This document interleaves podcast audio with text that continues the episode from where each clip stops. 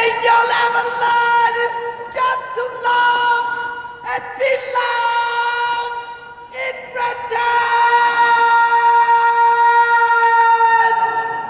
Baz Luhrmann's movie Moulin Rouge could be a dazzling surprise. 10 minutes into the story, when the main theme of love is so obviously revealed, you might ask, what exactly does he plan to impress me with using such common subject matter?Well, in a few minutes, Luhrmann delivers his knockout punch. Life's an awful ball, and everything's just a draw. Every day, 'cause there's not much fun.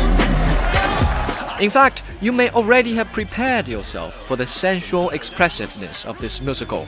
The passionate conductor who waves his baton in exaggerated frenzies defines the film right from the opening.And you can't take your eyes off the wild and hedonistic merrymaking at the famous Moulin Rouge.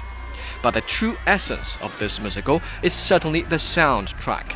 Pop songs from the mid to late 20th century deftly adapted to an 1899 setting, giving the movie a magically modern spirit, quite in line with the feel of the Bohemian Revolution. It was 1899, the summer of love. The world had been swept up in a Bohemian Revolution.And I had travelled from London to be a part of it. I had come to live a penniless existence. I had come to write about truth, beauty, freedom, and that which I believed in above all things, love. And more importantly, the songs are sung by the actual actors in the movie. Here you may realize that even McGregor can do more than just wield a lightsaber. He also deserves his fair share of credit for an acceptable tenor voice.In a supporting role, Jim Broadbent's delivery of Madonna's Like a Virgin is sure to score a few chuckles. But perhaps the most remarkable part is Nicole Kidman's rendering of the courtesan.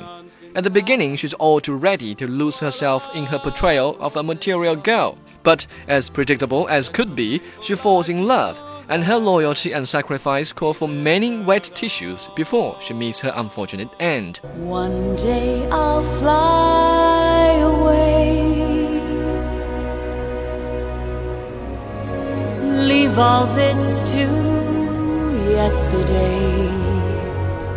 The only problem with such an expressive musical is the absence of real content. As mentioned above, Luhrmann chose the topic of love. But as it turned out, he put more stress on singing, dancing, and costume than on story. As a result, viewers will have difficulty believing McGregor's sincerity, and some viewers may even feel some sympathy for the antagonist, the evil Duke.Now that we have an understanding, it would appear that you have the means to transform your beloved Moulin Rouge into a theater! I shall rule, said he, over supper tonight. Nonetheless, I honestly believe this spectacular presentation makes up for the few petty drawbacks. Baz Luhrmann envisioned a musical extravaganza, and he delivered.On my scale from 1 to 10, I give Moulin Rouge a 7.5.